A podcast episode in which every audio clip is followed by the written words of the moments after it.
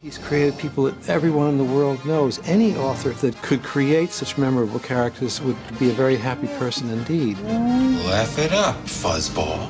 He really established the independent film market. His films changed epic productions. He changed storytelling. He created what Hollywood is today. I'm out of it for a little while. Everybody gets delusions of grandeur. George was creating a new world for Hollywood, and we were lucky enough to be a part of it. Come on! He's not just the creator and director, now he is the studio. He can make exactly the movie that he wants to make. Obi-Wan has taught you well. One of the things that George Lucas has done in Star Wars is to communicate, in fact, with the younger self that resides somewhere inside even the oldest person. Good shot, Red 2. I think our cultural imagination has been transformed by Lucas's films by taking us back to stories that make us all feel that we share in the heroic journey of the human species on this earth. The Force will be with you, always. George Lucas moved us into a new place in space, a new time in the future, uh, which, which no one else had created up to that time. Star Wars had a tremendous impact on the young people uh, as well as adults for that matter. I've committed myself to making these movies. I believe in these movies. I think they're very entertaining. And I think if I can get a room full of people and they enjoy it, then I've done whatever I hope to do. For George Lucas, what began as a quest for creative freedom became a philosophy, a cultural phenomenon, and an empire of dreams. You've never heard of the Millennium Falcon? Should I have? It's a ship that made the Kessel Run in less than 12 parsecs. Hey everyone, and welcome to Kessel Run Weekly. My name is Danny. I'm Kristen. And I'm Cheyenne. And welcome everyone. Happy Thanksgiving if you're celebrating, um, because you guys will be getting this the day before um, as this comes out. And we wanted to do something kind of special for Thanksgiving. Um, it was a thought that Kristen actually had last year that we didn't actually get to uh, bring to fruition because we are retail slaves. So literally, yeah. So sometimes during that season, uh, it's kind of hard to you know have a life. But this season, Cheyenne brought up an interesting idea to complete our idea. Um, Cheyenne, why don't you introduce that? Um, I well, let's start with Disney Plus happened. So that was helpful. It absolutely um, happened. but Empire of Dreams was on there and I had started watching it and I was like, wait a minute, this is literally all about that.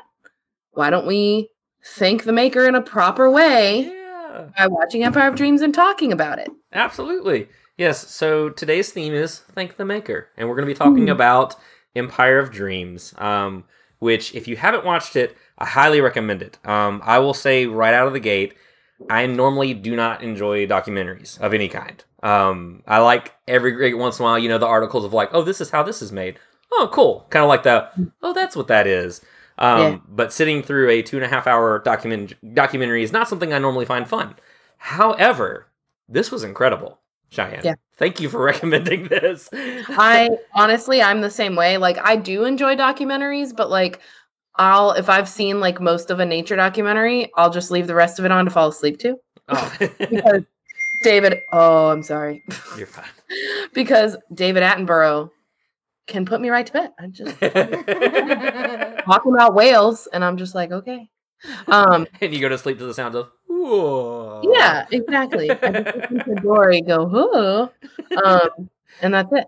But yeah, I'm kind of the same way. Like at least for long documentaries like that. Like when I had started it, I was like really pumped. I was like, yes. And then I paused it when I had to go to bed. And I was like, oh, yeah. there's an hour and a half left, and I've only been watching it for an hour so it, I was definitely like, uh oh. But every time that I was watching the rest of it, um, I didn't even feel a moment to like pause to need to pause and like recover. I was like, wow, wow.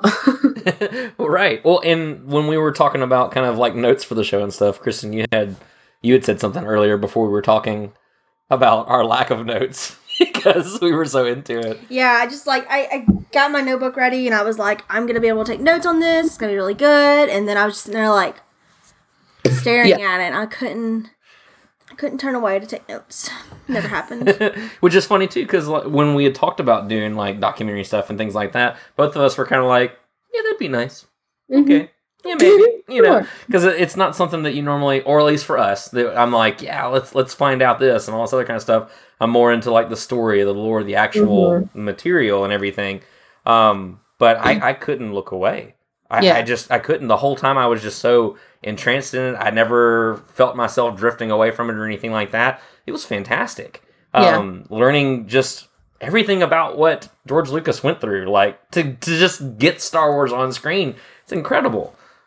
For real. It was ridiculous. yeah, I mean the amount of challenges that he went through to just to try to make his dream come true of being Mhm. able to put his own vision on screen without anybody else having really a say into it was just really um it was really cool because I feel like nowadays anyone who pretty much wanted to do something like that they'd probably just be like no it's fine don't worry about it like you don't Right. you don't like it uh, okay I'll throw it away Right.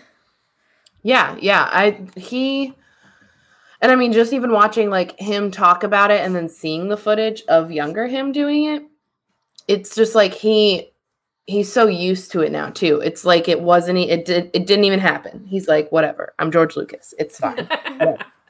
And I'm like, you dude, you like I don't want to spoil anything. No, go ahead.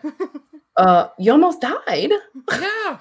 filming this. Uh Yeah. like ah Anyways, He went through some stuff. Well, and it was funny too, actually, to what you were saying. The first thing that I said to Kristen when they were interviewing him in the opening, right before it says Empire of Dreams on the screen, like Mhm. he's just kind of talking about how I did this and I did this and da da da. da. I said, "What a humble man." yeah one of, the, one of the first thing he says he was like he recognized talent yeah.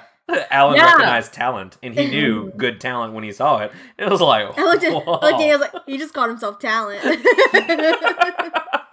That's the true. thing He is, like, like, one this day man has the earned the right. That's Yeah. the, that's the crazy no, thing. he really has. Because like we go through and we were laughing about that at first, like man, he's so humble. But like if you go on through everything he had to go through, all of the things that he innovated and, and Mhm. everything, he absolutely can talk that way. Yeah. Oh, he yeah. absolutely secured the right to talk that, talk about himself that way. Yeah. which is funny. And like the fact that it's not even like, oh, he definitely like deserves to be able to speak like that. He does, and nobody else can say he doesn't. Like right. it's like um like for him, he if he says stuff like that, it doesn't matter what other people think about him saying stuff like that, you know? Like I guarantee that doesn't affect him anymore. Mm-hmm. At this point, he's like, Did you do that? No. do you have four and a half billion dollars? No. Did you pioneer the future of movies? No. exactly. Well, hmm. and and it's crazy because a lot of the things that he went through. So I knew some of the things just because we hear them in circulation as Star Wars fans. Yes. Of Right. oh, George Lucas had to go through this. Nobody wanted this. I knew about the nobody wanting to screen Star Wars because of how the toys that made us when we did that episode, um, where they were talking about with Kenner and everything. Nobody wanted to merchandise, but Kenner was Mm. like, "We'll do it. It's space toys." right. Yeah. See, I didn't know that at all because I didn't like I've never really paid attention to like merchandising of it all. I just I'll be honest with you, this was very millennial of me. I was like merchandising wasn't like a normal thing. I was like, "What?" Like they had to like really print t-shirts with hesitation? Mhm. right. like I was very I for me for a minute I was like, "Wait a minute. Like that doesn't make any sense." Mhm. and then it, like i mean i came to the realization that like i was not there in 77 um so i was just like cool that sucks that people didn't get the t-shirts immediately All right. and the toys immediately But that's such a power move for George Yeah. Lucas, though. Like in all honesty, back then you would have not, not like they like they'd said you wouldn't think merchandising would have been a thing. But he Mhm. saw Star Wars for what it was before it was what it was, and before Yeah. it became what it could be. And he was like, "Yeah, you know what? You own my movie, but I'm reserving all the merchandise." And as soon as he said that, I looked at Chris and I was like, "Ooh, this man's a Mhm. genius." He is He's so smart. And I'm gonna be honest with you, that hearing them talk about that reminded me of uh Walt because when he lost Oswald, hmm that was it. He was like, all right, no like game changer. I'm not ever selling anything to anybody. Everything is mine. Mhm. And the he owns the world. From his grave he runs the world. Yep. So he definitely does. he like he knew the moment he coined Mickey Mouse and was like Walt Disney World, Walt Disney Company, boom, done, solid. The moment George Lucas was like, "Oh, I'm gonna make merch," hashtag Lucasfilm, done. Like geniuses. Absolutely. Yeah, it really was. He uh he definitely knew what he was doing with that aspect and I know he spoke a lot about how he was trying to get out of the corporate like Mhm. settings of movies and how they wanted to pretty much run everything and tell you how it was going to work and Yeah. he just had a vision and he knew what he wanted and he wasn't going to let anybody else tell him different. I mean, he dropped Yeah. out of the conventional ways that one would make a movie. And Yeah. that was the big thing because all of the moves that he made could have ended him at that second. I, something that I actually mentioned to Kristen is that I felt like at least 20, 30 times during the thing, there was some little bitty thing that could have sent it all Oh, spiraling down. Mhm. It was it was either if Yoda didn't work, it was Yeah. gonna come come tumbling down. If we didn't get the actors, it was gonna Mhm. come tumbling down. If we didn't get this, everything would have been ruined. Everything would have Yeah. been for nothing. And it was literally like everything was riding on a single pillar every Yeah. single time. At and it, it remind it actually reminds me of uh, Rogue One. Um, where Jyn says that we'll take the first chance and the next chance and the next chance until the chances are spent. And I felt like he had a lot of that mentality where it was just like, I'm going to go as far as I can to try to realize this vision, this dream that I have. Mhm. And beyond that, if it doesn't work, then you know what? It doesn't. And then that's it. Yeah. So, but thankfully, 42 Thankfully years worked. later, Everything worked. yeah, everything worked. Um, it, it's just cool seeing everything that he went to went through, that he innovated. I, I did like at the end when he kind of chuckled at himself of that. He's like, I, I went through to try to to leave the the Screen Actors Guild, the Directors Guild. He he left all those conventional ways. He didn't want to be a part of a corporation. He was fighting the man. He was fighting the corporations. Mhm. He's like, and he founded Lucasfilm, Skywalker Sound, ILM, um, we- Skywalker Ranch. Skywalker Ranch, all, all of those, and he's like, inadvertently, I've become the one thing that I sought to destroy. Yep. I was like, Yep. that's pretty funny. yeah. I think every time I see his face, I Mm-hmm. think of the little Lego packet of him laying on top of a bunch of green Lego pieces, and it says George Lucas with four and a half billion dollars. I'm like, that's the Lego set that I want. I'll just stick it in a bucket and put it on my desk. There you go. Put George on top. Um, yeah, I ever. exactly. Um, he will be my motivation always. Um, so for me, like him talking about the corporate entity um, that he was interacting with slash not wanting to do, uh, brought like, and they talked about American Graffiti like immediately. So this is at the top of my list of a million things, but. I mean, they did that in un- for under a million dollars in like 28 days or something, Mhm. 20 or 38 days. Uh, and it was like silly comedy. The um, Universal wanted it, and they and he wanted to make movies and like allow people to or get people to allow him to make his movies. So he was like, "Sure, why not? Let me do a silly comedy," and like put his name in the hat, kind of deal. Mhm. And then they like said no to an audience or something for American Graffiti. Uh, said that you couldn't show that in front of an audience. Um, Yeah. Because I haven't seen all of American Graffiti. I've seen pieces of it just from high school. But I know Mhm. there's some things in there that at that time people would have been like, oh my gosh, I can't believe they Mhm. put that in a movie and things like that. And so that and, and, and just the movie in general, at the time, it was Mm. kind of like a before its time kind of deal. Okay. I, I think. Yeah, I honestly I only watched it last year, maybe at the beginning of this year. Like I've only recently seen it. I don't remember much of it. I remember being like, "This is Grease.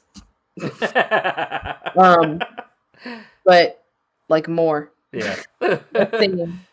and more stuff. Mhm. So uh, that's, I mean, just from that experience, just from his American Graffiti experience, like I know I would have been motivated to get out of there and to do my own thing. Oh, absolutely. Um, simply from that. So like that to me feels very George Lucasy. Well, you can tell that he takes a lot of care and a lot of pride in the things that he creates. Because one of the first things he says in that interview when they're talking about American Graffiti is that how he dreaded that some corporate entity would get their hands on it and and and rig it up and and cut and they said they cut five minutes all that kind of stuff like Yeah. they went through and like frankensteined it and he was like this is not my movie this is Mhm. not what i what i envisioned this is not what i wanted and so like i laugh at the oh i became the, the one thing i destroyed but the difference is and the same thing when you brought up uh, walt is that they they were both burned by those corpor- corporations they were Yeah. burned in the past and they were like you know what it's not going to happen again because these Mhm. are things that i love and there i have a vision a very specific vision that i Mhm. want to see happen and so george created his companies Yeah. not even singular but companies in order to literally revolutionize everything like Yeah. skywalker sound is they're they're involved in almost every movie it, it, it cracks me up when I like I see a movie. I don't even remember what we were watching the other day, but literally I saw at the end credits scroll by. I was like, "Oh, Skywalker Sound." it's just kind of like, Yeah. like, it was one that you just wouldn't have thought that Skywalker Sound would have had anything to do with, but They they become the too. premier people. Yeah, I mean they're in everything. Yeah. I mean, to be fair, like I guess they're also a Disney entity, so they could be used in Frozen 2. But when I saw Skywalker Sound in Frozen 2, I was like, it's still cool to see because I mean, Yeah. we as Star Wars fans know what that is, and, and Yeah. also now know what that really truly means. Yeah. Because not only did he re- revolutionize visual effects, but he revolutionized sound and how it can be perceived with THX and all that kind of stuff. Like, I Mhm. mean, and, and then one that Kristen lost her mind over that we found out. Did you want to share that? What was it? The the Pixar Oh yeah, yeah. When it said that he Pixar technology or what do they it call like it? It was like Pixar Technology or Pixar Animations or something, or Mhm. maybe it was later named Pixar Animation. I don't know. Yeah. But yeah, since it said that, I was like, Yeah. say what? It was like it was Pixar computing. I don't know. It was some kind of device that did Yeah. the CGI. yeah, yeah, digital because they animation and created stuff. the, the computer Yeah. that it Yeah. that created the animation. Yeah. Well. And then he said he later sold that, and it became Pixar. of all things. Literally, how it's all full circle. It really is. George Lucas and Walt Disney rule the world. That's that's it. Honestly, That's I wonder if they would be friends. I would hope they would be friends. Right. Walt and George are so alike in personality, in geniusness. right. Like, uh, I only know that because I'm also obsessed with him. Walt Disney. He- oh, I've read four books about him. It's Mhm. anyways. I'm sorry. That's not why we're here. So Um, so how how how much did you freak out when you got to see Carrie and Peter and Kenny and and all of them show I up? cried. I cried so much. It was so. Um, I it was so nice have- though seeing them. I think, yeah, I think at that point in the uh documentary, I kind of just like had tears in my eyes the whole time, Mhm. the whole rest of the time. Um, just because it would be like, oh, we're talking about this like technological thing, boom, Carrie Fisher. We're talking about this like sound thing, boom, Harrison Ford. And I'm just like, oh, oh, that's cool. Oh, uh, I'm sorry, I'm just making random in- but like literally that was my full reaction. Um, I feel like one of my favorite parts of it was, and this is just the film nerd in me, was seeing all the people, um, like the different execs that he encountered and the Mhm. different, um, what would be the right word? Like friend, I guess. Well, yeah, friends that he made from creating Star Wars. Um, Alan Ladd, Spielberg. being one of those, Alan Ladd Jr. Yeah. Um, and this I'm, I actually meant to say this earlier when we were talking about how George said like he saw talent in people, but Alan Ladd Jr. said that he saw talent in George Mhm. and not in Star Wars, which his fault. But um, saw talent in George, and he was like, "That's that's the point. Mhm. You see talent in the creator. You see, you need to see the creator, not one of their pieces of work. You need to see the talent in them and help them Mhm. grow." And I think that's what George does now. I'm gonna cry again Well, and it only took one person believing in him, and that that's what I thought was really cool. Is that yes, he wanted to be free of these corporate entities and the way Hollywood was making movies at the time, where it was kind of just bland. It was the same Mhm. stuff over and over again. Um, I liked how they kind of talked about sci-fi at the time. The science Mhm. fiction pictures were all like doom and gloom, post-apocalyptic. There was Yep. no hope or anything like that. And here you have George Lucas coming in here, and he's like, you know what? I want to make a coming of age space opera. That's what I want. That's based off of Flash Gordon. it's just like, which it was cool. They showed a little clip of like the beginning of a Flash Gordon episode, and it's the Mhm. opening crawl. Wow. I, this is see, this is what I mean. Is I Yeah. every time I took a note, I looked away. it was And I literally have like that it written down. I have screen, Flash and both Gordon. me and Kristen looked at each other like, "Wait, what?" Yeah. I have Flash Gordon and Buck Rogers written down. Guarantee that's when that happened. Yep. When I'm not looking at the screen. Um, I also love the so like he took Flash Gordon and Buck Rogers and sci-fi and basically not flip flopped it, but like stood it helped it stand up, you know, in the face of consumers. But um talking he talked about uh Joseph Campbell Yes. and how he took uh, myth and world religion and then the connections of different myths amongst just like culture and the religion religious part of it and then things like the odyssey and beowulf which are things that i was i read but i was also was forced to read um exactly. yeah. um and i was just like wow honestly that all makes so much sense like Right. just like, even the littlest bit of piece out of such a big story like the odyssey that Mhm. took forever to read. Um, I just, I don't know. I love finding things like that, and maybe it's the writer in me that's like, oh, I should do this and this and this. But then I feel bad because I'm like, oh, I shouldn't take ideas, and then I hear them say this, and I'm like, oh, all right. That's the point. Let it inspire you. Yeah.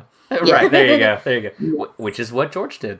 That's exactly what George did. I thought it was really cool because I, I I'd heard Joseph Campbell before, and I'd heard that George had took um, themes from him and really kind of studied his work and stuff like that about the hero of many faces and and things or hero of a thousand faces, I think is what it was, Mhm. um, and things like that. But I didn't know that he actually like they studied together, like because he called George Lucas his greatest student.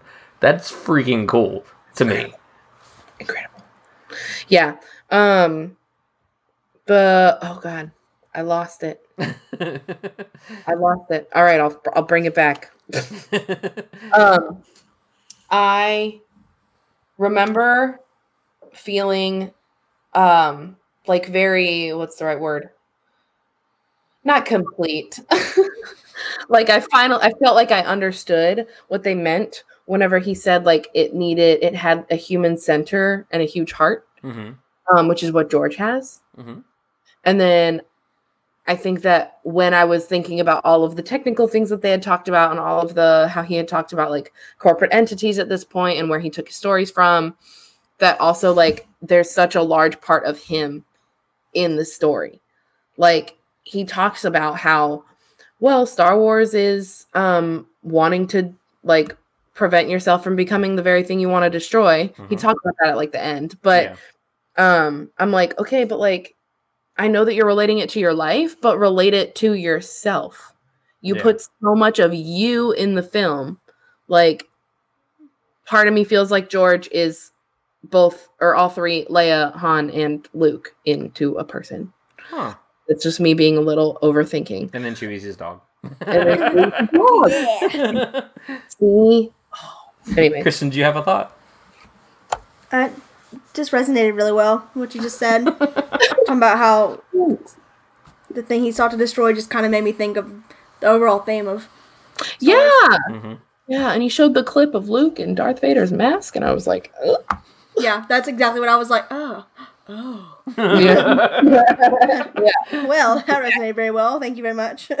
Well, and, and then to that though, like I, I thought that e- even though he kind of poked fun at himself of I became the thing I, I sought to to do away with, at the same time though he he gained the autonomy to be able to tell what he wanted. So there was a benefit to he didn't become Darth Vader because he was Luke Skywalker or anything like that. To me at least, I felt like he built a legacy. So Yes. I feel like even then he's still Luke and even though I get that the sequel trilogy he may have only had a small hand in, I almost feel like he became old Luke. You know what I mean?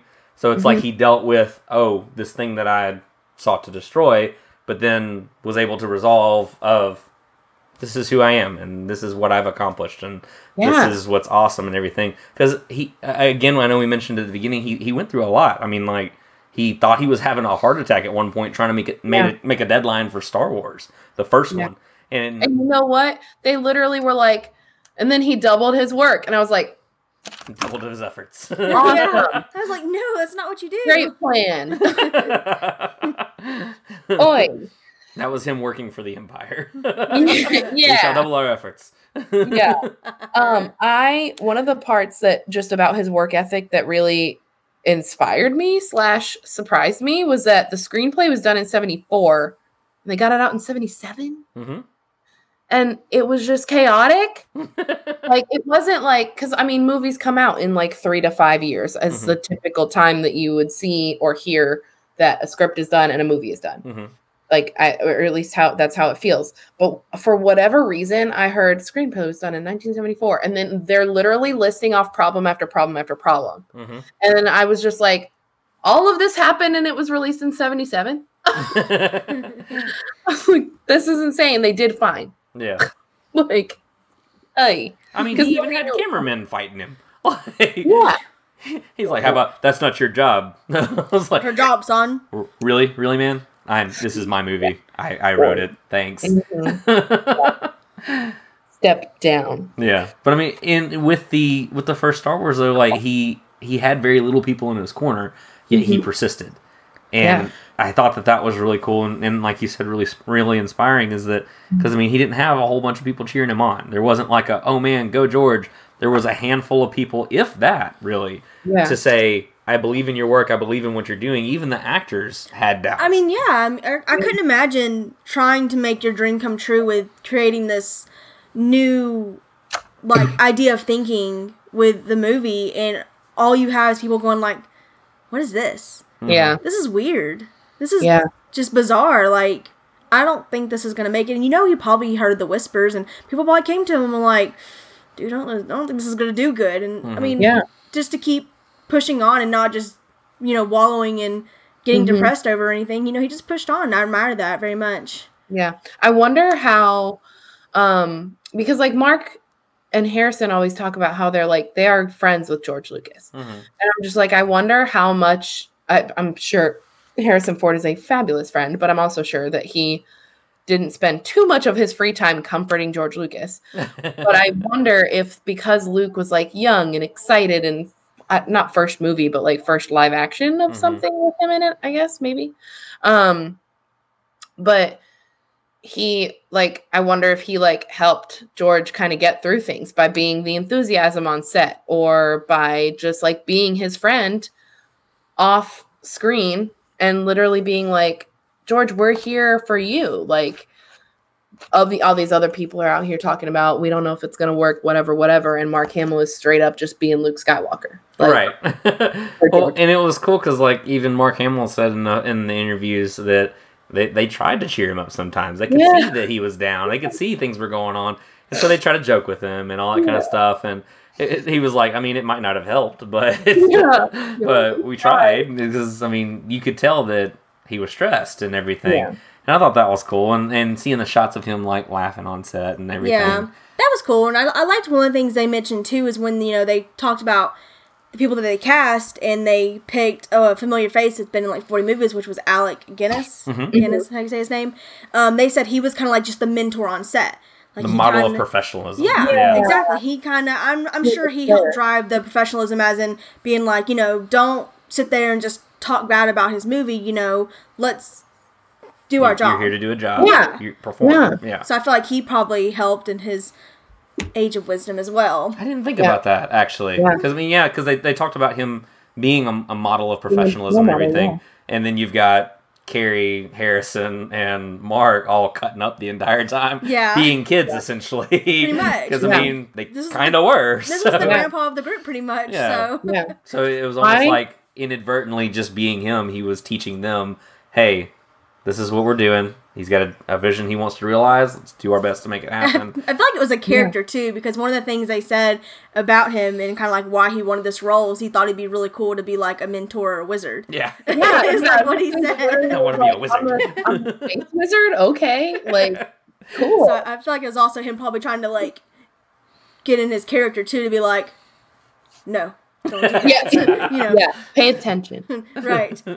Do your job. really that um i uh, why do I keep losing my train of thought? Anyway, um, I have it. It just was like here, gone, and then back.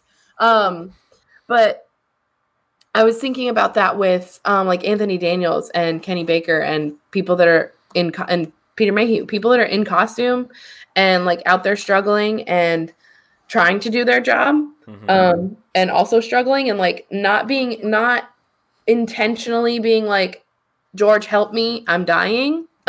Right. But, like, having to be like, hi, it's 100 degrees in Tunisia and I'm dying in this Chewbacca suit. Well, or, Kenny had it the worst. Kenny got left behind on set. yeah. so many times. that poor man said in that that it happened multiple times, and then they'd come back for me later. Is what he said. He got left in R two D two. He was literally left Just in like, a canister there to you go. cook. That's it's the worst. insane. And then Luke in the part where they were like, "Oh yeah, we didn't even like we put the camera in the door of the hotel and we sent Luke out into the storm." I thought that was hilarious. what? Rose, oh, we're fine. Yeah. yeah.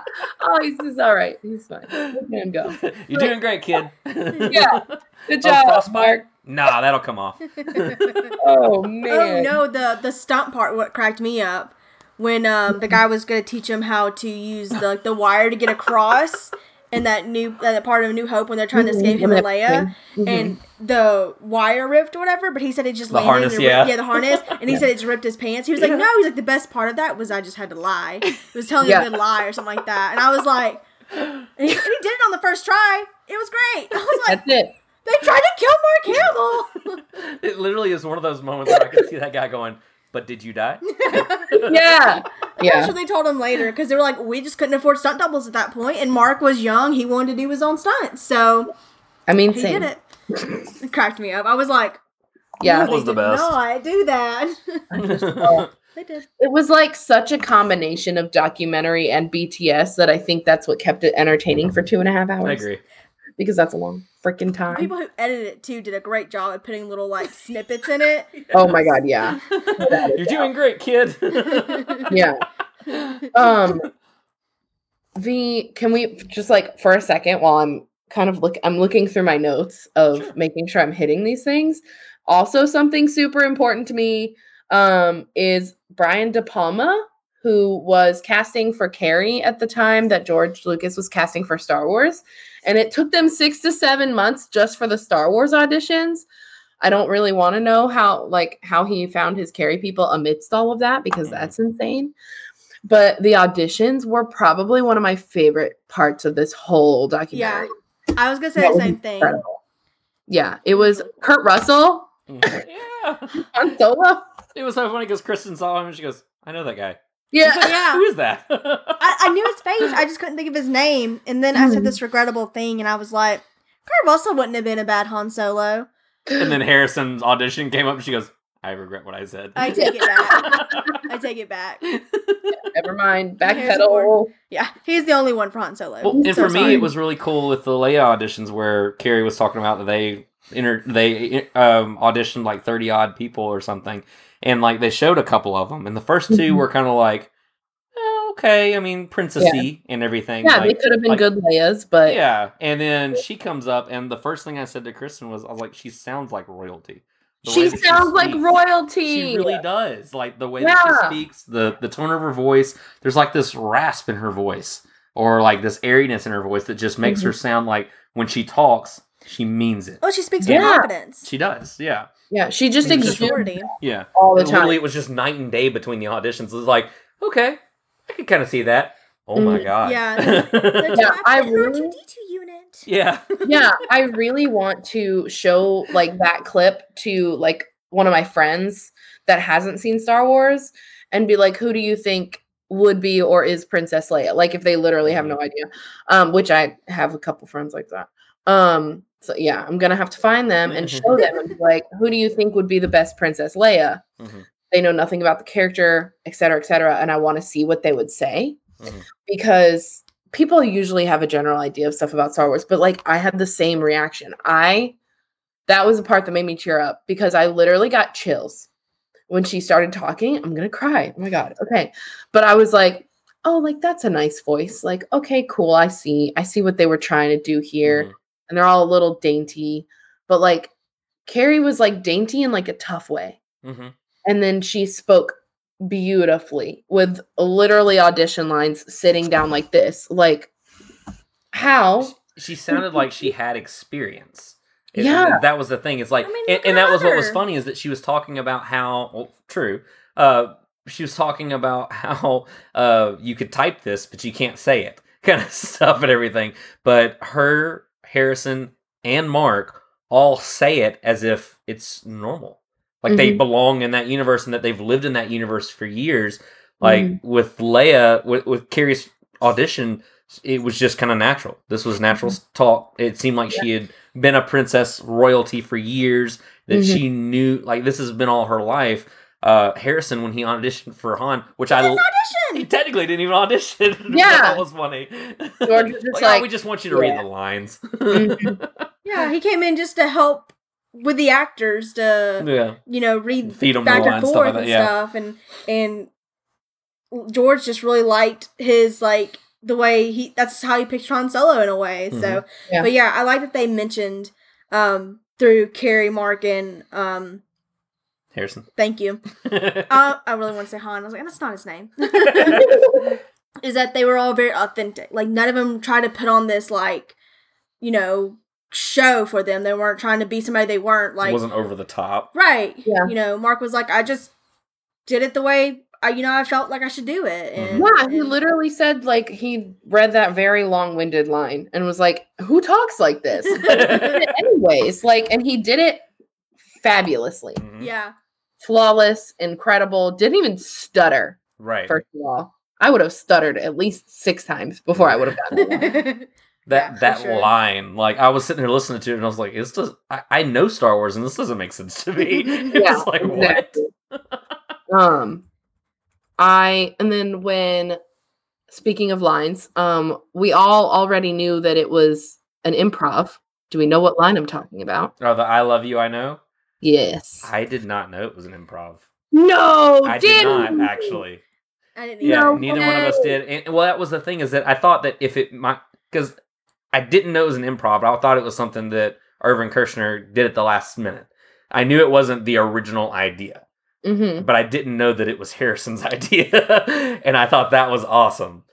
Because that was that's, that's Han Solo, man. Like, Yeah. there's no other way. If he would have said "I love you too," it'd have been like, "What?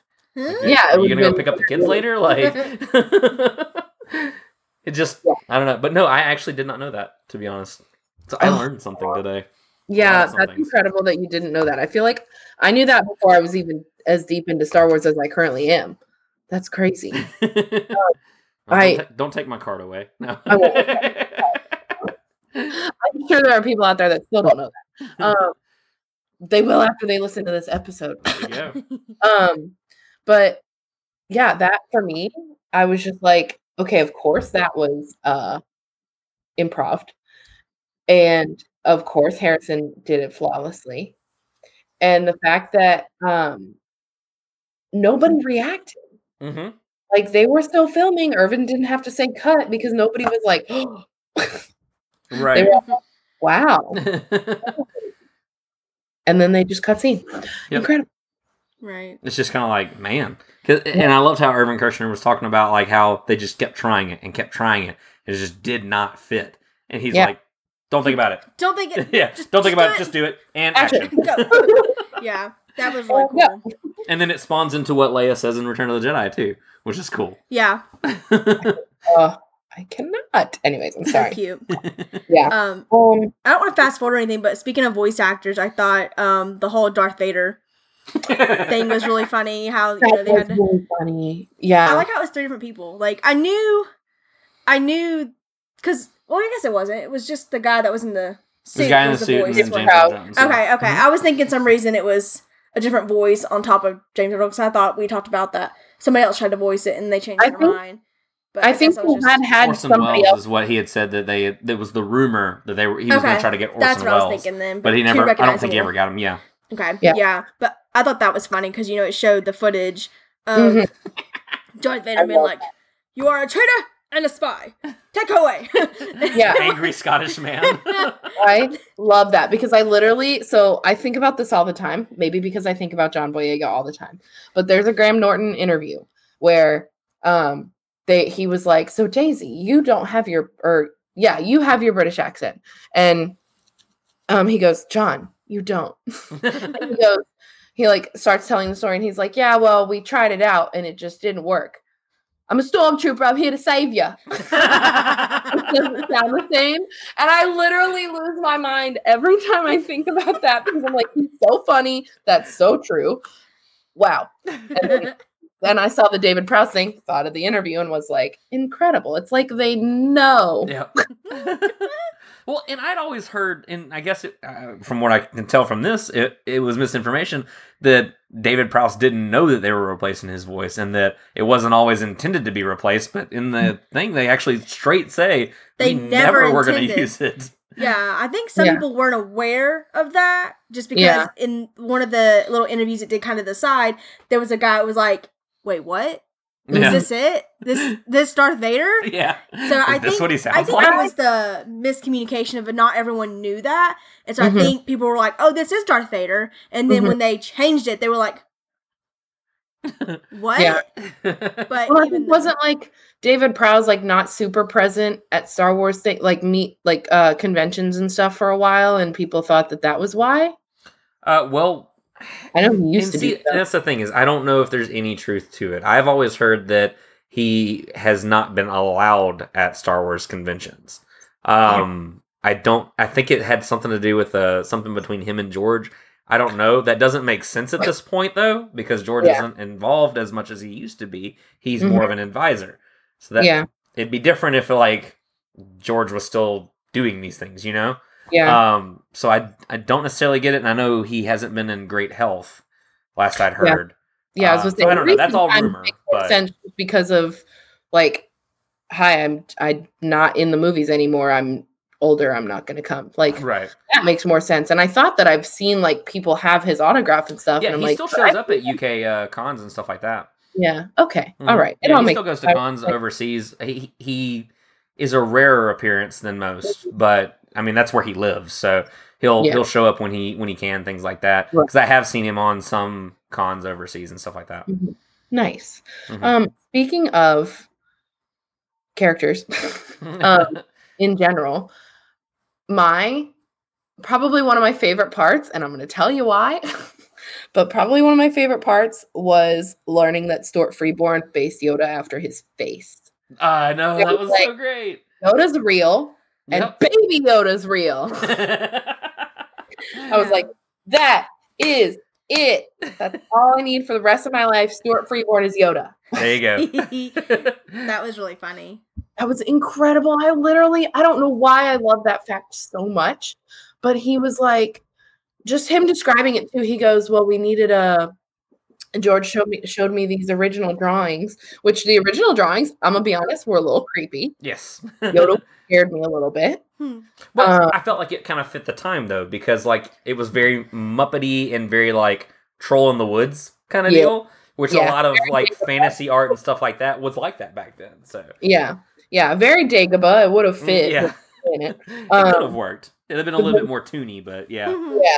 Yeah. And then Stuart goes, Well, then I was just kind of thinking about it and I was like, There's something peculiar about my face. And I was like, You know, there is.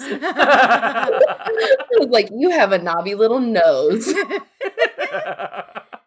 I just started like spiraling at that point. and it was funny. And he's like, then I, then I took a look at Einstein because he's an intelligent creature. And I added some of the Einstein wrinkles. And it was like, to me, it almost felt like he was kind of like talking about himself for a second. You, you know, I'm a good looking guy. I could, Yeah. I can make a swamp goblin. Yeah. Yeah. But I'm really intelligent. How can I look intelligent? Einstein. That's how. I mean, I I just have to say, if I had to create a character for something, and you knew that the first what a movie did really well, and the second one you were involved in, I'd probably make it like me too. Yeah. to Immortalize honest. myself in Star Wars. I'm, I'm not even gonna in lie. Star Wars. Yeah. You're welcome. I'm a tree in the background. That's fine. Exactly. yeah. Exactly. You see that little circle right there? That's my face. Yep.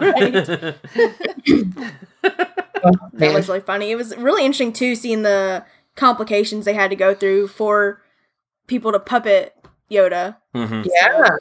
So three people, they think, said were trying to puppet him. Yeah, I somebody doing think the ears, somebody doing the eyes, and then him puppeting Frank up underneath. the whole. I can imagine like Well, and then uh, Mark talking about how the only way he could hear him was through a headset, but if he turned his ear one way, he'd hear the Rolling, Rolling Stones. Stones. Like, just don't think about it. yeah, no, So now knowing that Luke Skywalker is jamming out to the Rolling Stones and Mhm. not the run, run, run jump. I'm being a backpack while you run. Wow. I almost want to go and put that song, like the the Rolling Stones song you mentioned, over that scene Yeah. just to see what it would be like. I'm just gonna look and see if I can see him like tapping his foot or something. Maybe we just don't know it, and it's him just trying to like stay in character, but he can't help Yeah. but hear the music. yeah, it's like so great. It's just Yeah, funny especially- hearing like things like that, like because it's not a low budget thing, but for the time it was a, uh, it could have been a low. The budget. technology wasn't really there. Though. That's right? the thing. But it's just funny hearing the things that they had to rig up to make it work, like Oh. just make it work and everything. Like Jim Man was under the floor, so he was like, "I can't hear you. I'm down here." yeah. Hello, remember? Um, I, I'm that not actually two feet tall and green. yeah i this is not me i can't hear you um i for those of you that can't see what we're doing we're acting puppet i'm just Let me find my sock. right? exactly oh my god yoda sock puppets I'm sorry Wait, wait, wait, wait. Baby Yoda sock puppets. Oh, hello. Twinkle and little knobby nose oh man Merchandising. man. Oh, man. Okay. I was gonna before I went on an emotional train wreck, I was going to talk about how uh Ben Burtt, um just like sound effects as a whole, Blast Points always does episodes about the sounds of different episodes Mhm. of the different movies. And I love listening to those because they talk about how he got the sounds. Mhm. And I mean, there'll be things like him smashing things with a hammer and then taking like a millisecond of that one sound and turning it into something in Star Wars. And then to watch him talk about it live, well, live via a camera with Mm. him actually talking about it, incredible. Um, I just, that whole part blows my mind. Yep. hmm I, I'm like, how many sounds a day do I hear or say or make or am near that could be a Star Wars sound? Right? So many. Oh, it was crazy too because when they were showing like the different animals that went into Chewie's sound, Oh my like I was literally sitting next to Kristen and I was like, I hear it. Yeah, Why have Yeah. I never heard that before? it's like, wait a minute, what? This is too cool. I wonder if he records horse sounds for the space horses. right? Oh my Wonder God. Or did it at your warthog. Yeah. Oh man. I cannot. It's absurd how much I'm obsessed with Ben Burtt and Mhm. sound. Speaking of sounds, it's just it's crazy. it's insane. Yeah. John it's the basis of Skywalker sound. Yeah, insert literally the basis of an entire company is smashing things together and recording what it sounds like. Yeah. Oh man. I Like, why didn't we think of that? Yeah. I could be like, yeah. Or I was about to literally be like, I could just like, and it could be like the Death Star exploding. Welcome to Kessel Run Weekly ASMR. Wow. Whole episode called ben Burtt ASMR, and we're just trying to recreate Star Wars sounds. right? It's a different kind. yeah. Yeah. Um, to relax you. yeah. Think about the galaxy far, far away, and then pew. You're right. Oh my god. And then Um, every great once in a while, just the opening horn, the bomb, ba da da. Oh, you're awake. Thanks. Welcome back. you wild. Yeah. Incredible. This is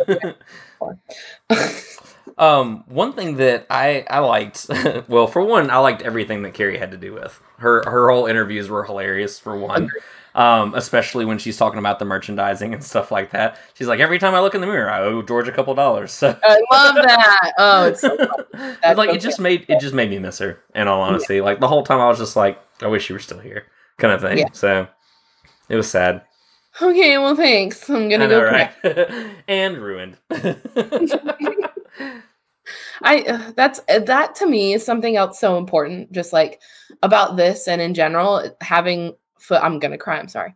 Having footage of people we've lost and stuff. Mm-hmm. Um, okay. if I cry, I'm not gonna be able to talk about it. um, but yeah, I mean, same thing. I literally miss her once a day. Mhm. Something will happen in my day, and I'll be like, "Wow, how would Carrie Fisher do this?" Mhm. Like my like, what would Carrie Fisher do is kind of my thing uh, as of late. Um, and yeah, that all of all of her, she literally just doesn't. I don't want to say she doesn't care, but like she's always, and people say this all the time, unapologetically herself. Mhm. And I'm like, Leia wouldn't be the character that she was without Carrie. Mhm. I'm sorry that I'm crying. I'm sorry that you people listening can't see me crying. that's way worse. We'll be ser- selling Cheyenne tears for 50 cents a pop on the cousinworldly.com. There'll be at least a hundred each episode.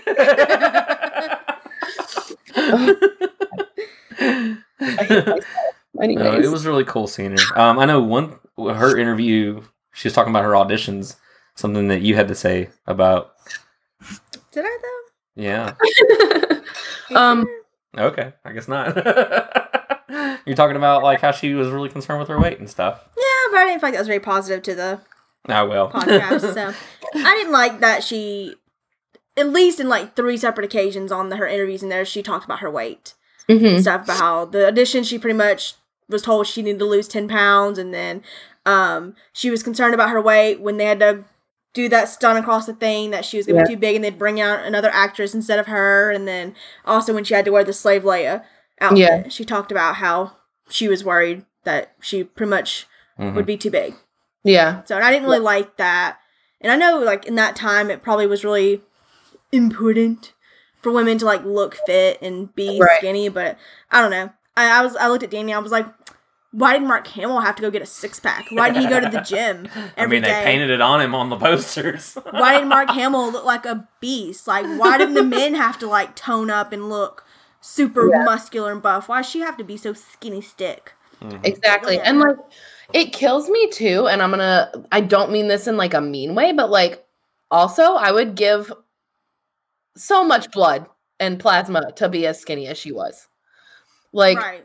I like I I can't even imagine being somebody that has to tell her to go lose 10 pounds. Right.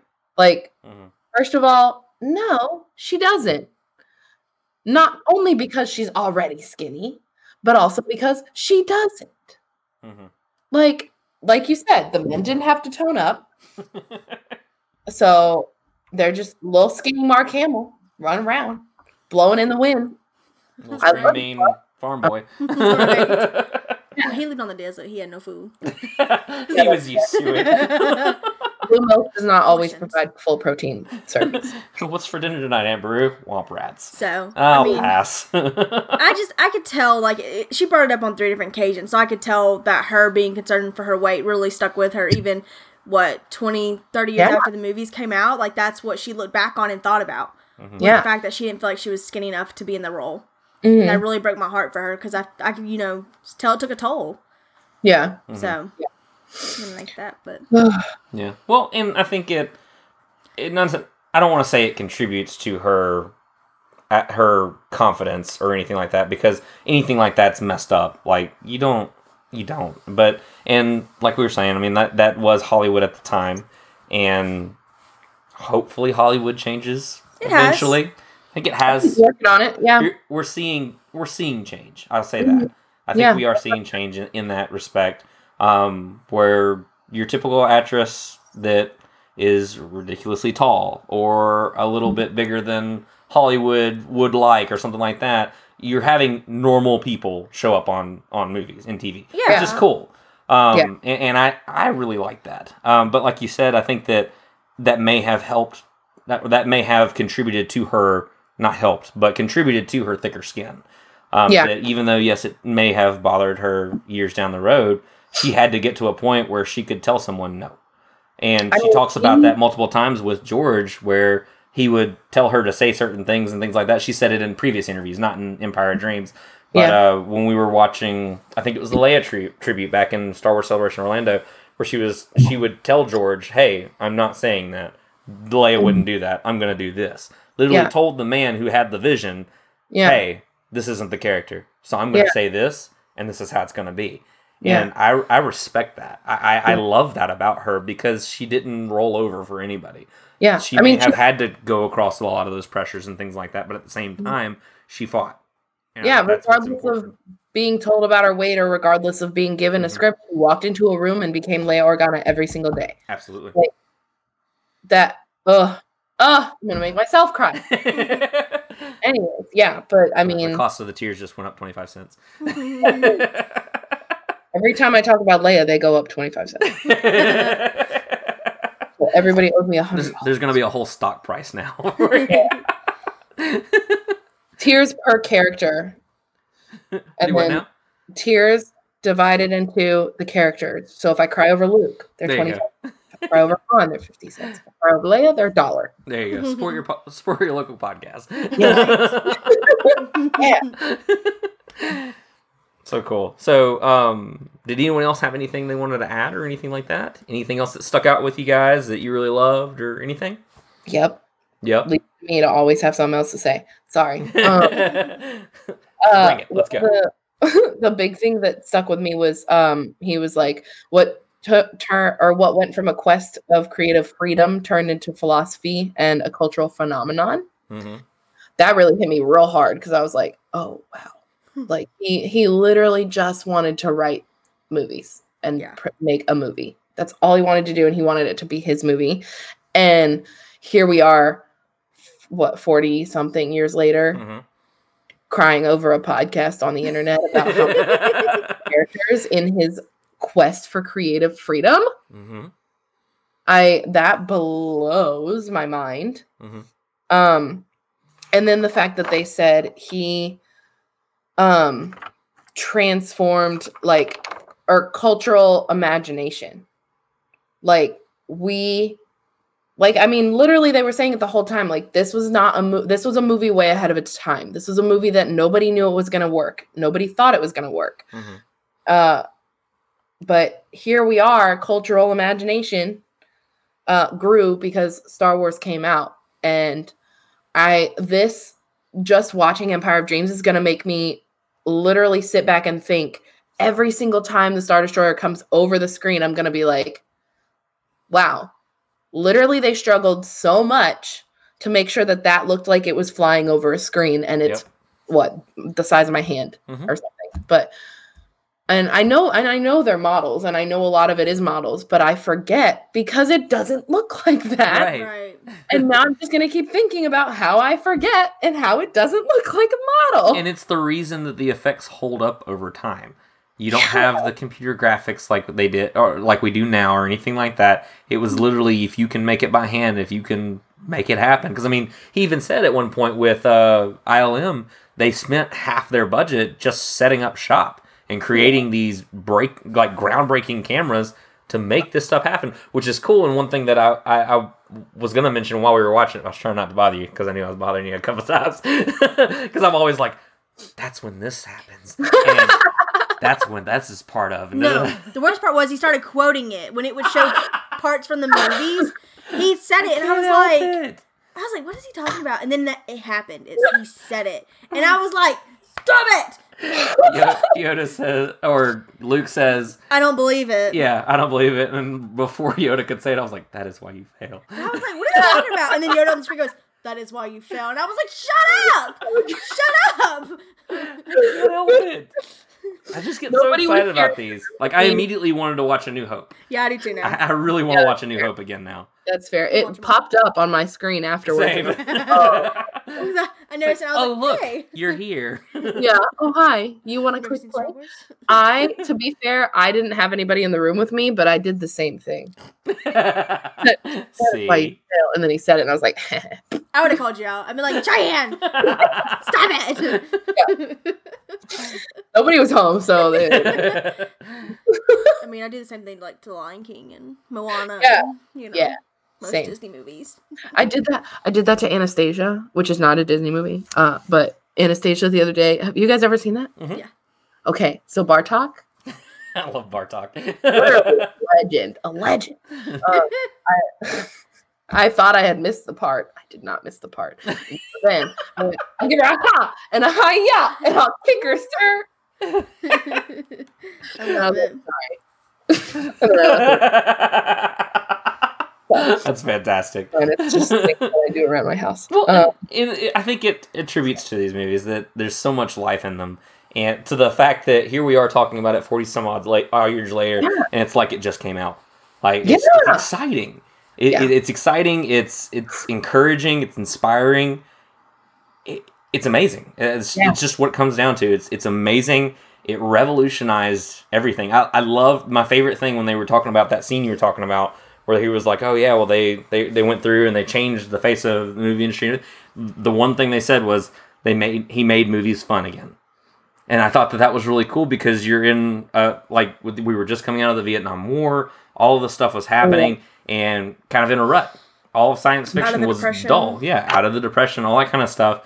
Like mo- movies were dull. Movies were kind of just the same. Yeah. And here comes this guy going, "Hey, movies can be fun again. Come watch my movie." So I thought it was really cool. And uh, you said it a couple times where they were like, "Oh yeah, on, under 40, 40 theaters agreed to uh, to do it, and oh nobody would uh, help us with our merchandising and everything." You know, every single one of those companies is either a already gone under and doesn't exist, or b is regretting it and constantly kicking themselves every Yeah. single day. I mean, yeah, because it said at the beginning when he first took his idea to pitch it. I mean, he was thankful that they turned him down because Mhm. he knew he wanted to keep the rights to his stuff.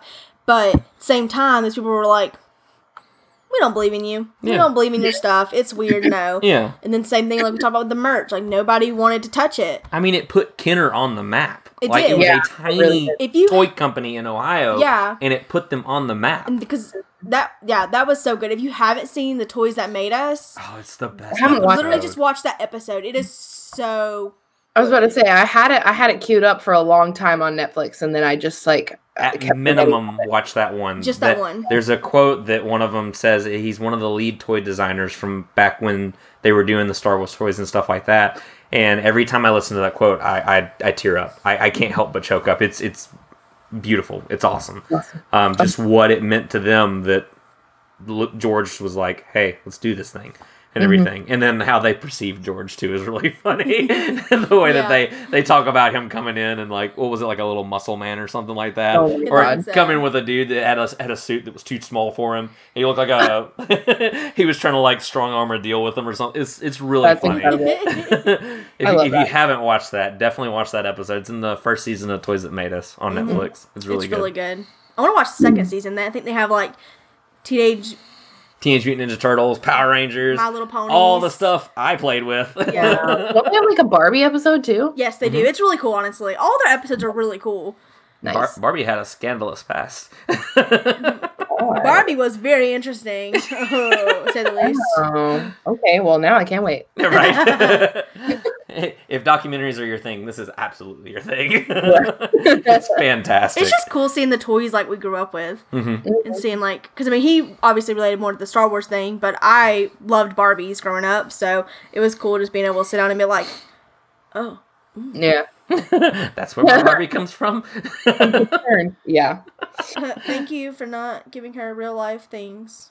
and moving on. So-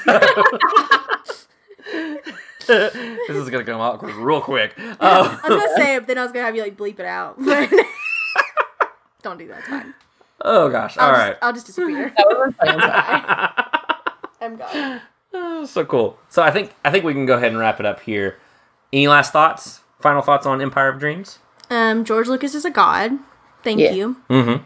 Yes. Serious, sincerely. The maker. Yo. Thank the maker. Yes, absolutely. Um, all the people that stuck with George Lucas and believed in him. Thank Mhm. you. Even if you didn't believe him, you still stuck around. Kudos right. to you. Okay. Yeah. At least that. People that created it. Yep. It was funny too when they were talking about um the people who were at is it IL.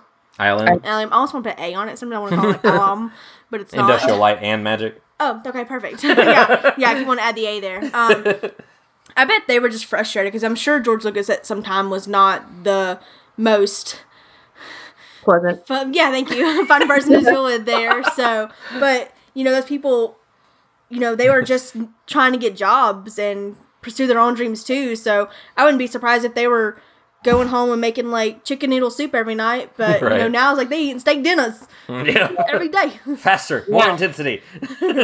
yeah, that was funny. I forgot about that. Oh, yeah. Anthony Daniels, when he said that, that was funny. The funny. name of the episode.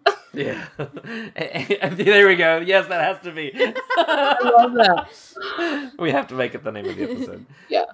That'll be Anytime Anthony Daniels talks about George Lucas, it's hilarious. It really It's So funny. Him and Mark Hamill, they're hilarious. Yeah, it was just funny how he wanted him. George Lucas was like, "Okay, let's do it again, but faster." And he was like, "But I'm glad he didn't tell me to do it more intensity because who wants C-3PO with more intensity?" yeah. Yeah. Oh my god. And I didn't realize that they actually tried out different C-3PO voices. Like Mhm. Anthony Daniels was not going to be the original voice. Yeah. Yeah. At first, I it still blows my mind every time he talks. Because Yeah. I'm like, literally, all I see is a gold robot. okay, like hi C three PO. Right. yeah. So we met I at don't- celebration, and I was like, huh. Yeah. Yeah. "Oh, gold man. That's not a gold man. You're just a man." You just yeah, we got Dad got to bring in his his uh, BB-8 Yeah. with him, didn't? Yeah, he got to show C-3PO his BB-8 his- that he built. I think he signed his He little. signed, yeah, he signed the the top of the head. Yeah, Cute. he was just like, "You made this," and my dad was like, "Yeah," and he was like, "That's awesome." it was really cool, but yeah. Well, cool. Yeah. So well, I guess we'll go ahead and we'll close it out. Uh, Cheyenne, thank you for hanging out. it's a lot of fun. me. And Kristen for being on the show. We appreciate it. Not like y'all had to be, have your arms twisted or anything to be here, but Can you like let go of my arm now? I know you're in a different state, but like I need you to let me go. so guys thank you so much for hanging out with us tonight. Um, we really appreciate it. We hope that you all have a very happy thanksgiving if you celebrate uh, safe travels for you as well. Uh, if you want more episodes on your long drives to go see your families or whoever you're going to go see um, you can go to kesselrunweekly.com all our backlog of our episodes are there. We're available wherever podcasts are available. Um, so that's itunes apple podcasts whatever it's called now all that good stuff uh, but you can find us everywhere um, and also, if you want to follow us on social media and uh, see our little antics from time to time, uh, we are on Instagram, Facebook, Twitter at Kessel Run Weekly, and we'd love to hear from you there. We like talking back and forth with people, it makes it more fun. Um, here recently, we've had a uh, influx of new people join us uh, after Rebecca's uh, interview, actually, which has been Yay. really cool. So yeah, so some of her friends I think have come to hang out with us and have been really enjoying our Clone Wars commentary that is Yeah. back. Yes. yeah, we got new episodes of Cheyenne's show, Clone Wars commentary on our feed, so definitely check those out. I Literally, I feel like better. hey, we got a new review too. Yay. we'll have to read that, but yeah. Um, so yes, Clone Wars commentary is back and everything. Um, you good if we read this uh, review real quick that we just found out literally at in the moment? Absolutely. awesome. We haven't had one in a while, so I, I, I get bad at checking it sometimes. This is actually but- one of our friends that has just joined us. Um, Yay. this is from Steve Cardali. He says, really enjoyable, five stars. Really great, enjoyable podcast on Star Wars. I've enjoyed every episode I've had a chance to listen to and plan on downloading some older ones I've missed. Thank you, Steve. Aw. That's awesome. Steve. That's amazing. Thank you so For much. real, that's awesome. It's been a minute since we've had a review. So, guys, if you want to leave us a review, we will read it. we will read it literally in the moment as soon as we find out. Leave more. I'll check it more often. I don't have an iPhone, so it's all her fault if it Oh, doesn't get oh, checked. I'm just kidding. Leave that in there now too. You gotta leave it I in don't there. beat my husband. You have to leave. That was that was Skywalker sounded words. oh my god. Yeah, Alright. like we have to make something now. Like I don't know. Yeah. Make it work. guys, thank you so much for joining us. We really appreciate you. We love you guys. Stay safe this Thanksgiving, and may the force be with you. Always. Faster and more intensity.